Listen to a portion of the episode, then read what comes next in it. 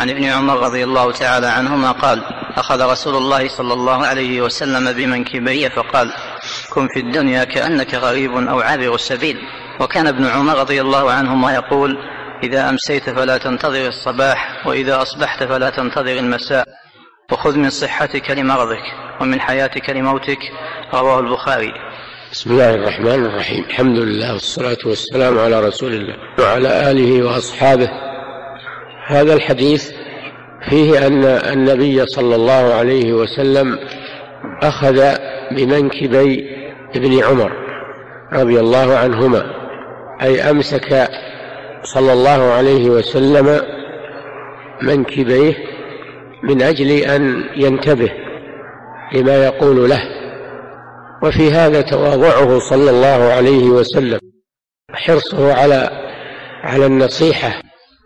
فقال صلى الله عليه وسلم كن في الدنيا كأنك غريب أو عابر سبيل. هذه وصية جامعة كلام جامع من جوامع الكلم. كن في الدنيا كأنك غريب يعني لا تنبسط في الدنيا تشتغل بها عن آخرتك. بل تكون فيها مثل الغريب والغريب هو الذي يكون ليس في بلده. فإن الغريب إذا كان في بلد ليست بلده لا لا ينبسط فيها و ويطمع في السكنى فيها والاستمرار فيها وإنما يكون على أهبة الاستعداد للرجوع إلى بلاده. غريب. والدنيا ليست دارا للمسلم. دار المسلم هي الجنة هي الجنة. وإنما وجد في الدنيا من أجل أن يعمل للجنة فيأخذ حاجته من الدنيا ليستعين به على عمل الجنة. أما أنه يطلب الدنيا لذاتها فالدنيا ليست له فهو يشتغل بشيء ليس له ولا يدوم له. كن في الدنيا كأنك غريب. معلوم حال الغريب الذي في غير بلده أنه دائما يتذكر وطنه يتذكر داره يتذكر ويحن إلى ذلك ويسرع في الرجوع إلى بلده مهما أمكنه.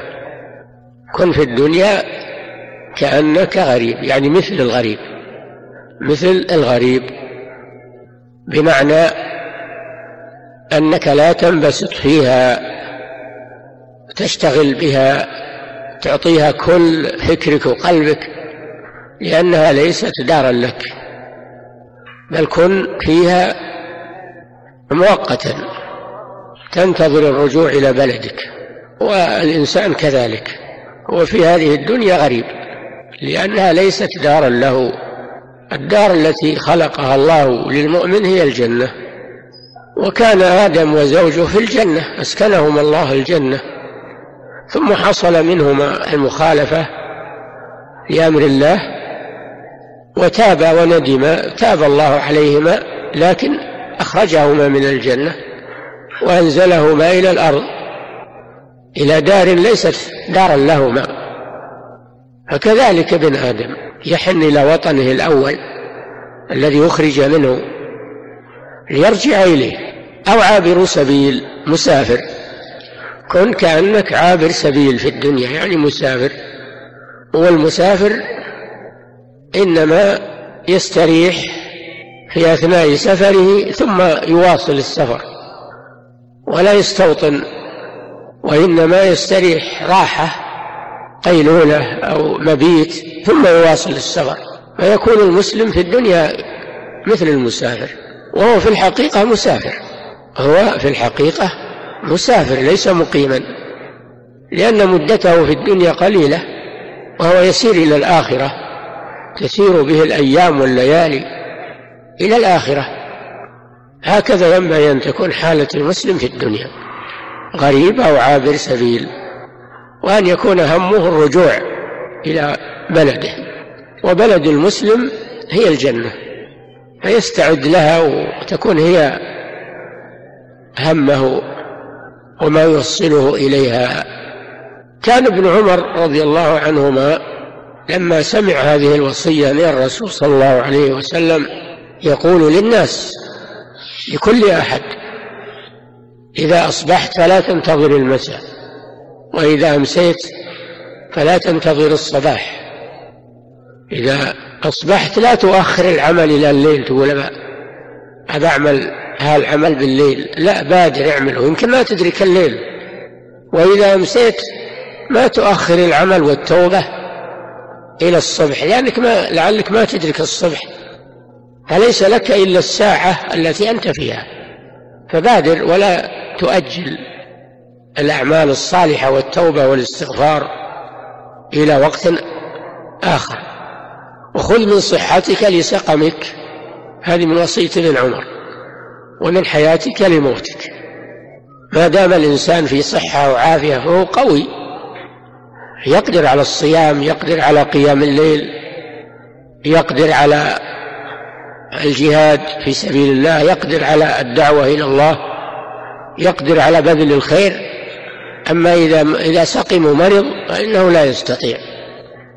لا يستطيع أن يصوم لا يستطيع أن يقوم الليل لا يستطيع ما كان يستطيعه وهو في صحته بسبب المرض. والصحة لا تدوم الصحة لا تدوم. فما دام الله أعطاك الصحة فبادر بالأعمال الصالحة لأنه سيأتي عليك وقت ما تستطيع تعمل إما بالمرض أو الكبر. والهرم ومن حياتك لموتك. حياتك في هذه الدنيا خذ منها لموتك. استعد للموت وما بعد الموت.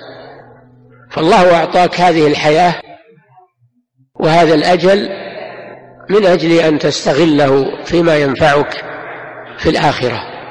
فلا تصرفه في اللهو واللعب وجمع الحطام. وإنما تصرفه فيما تجده عند الله سبحانه وتعالى. هذه وصية عظيمة واستنتج ابن عمر رضي الله عنه من وصية الرسول له هذا هذا الاستنتاج العظيم. فينبغي للمسلم أن تكون هذه الوصية دائما بين عينيه. كن في الدنيا كأنه غريب أو عابر سبيل ولا يؤجل العمل إلى وقت آخر.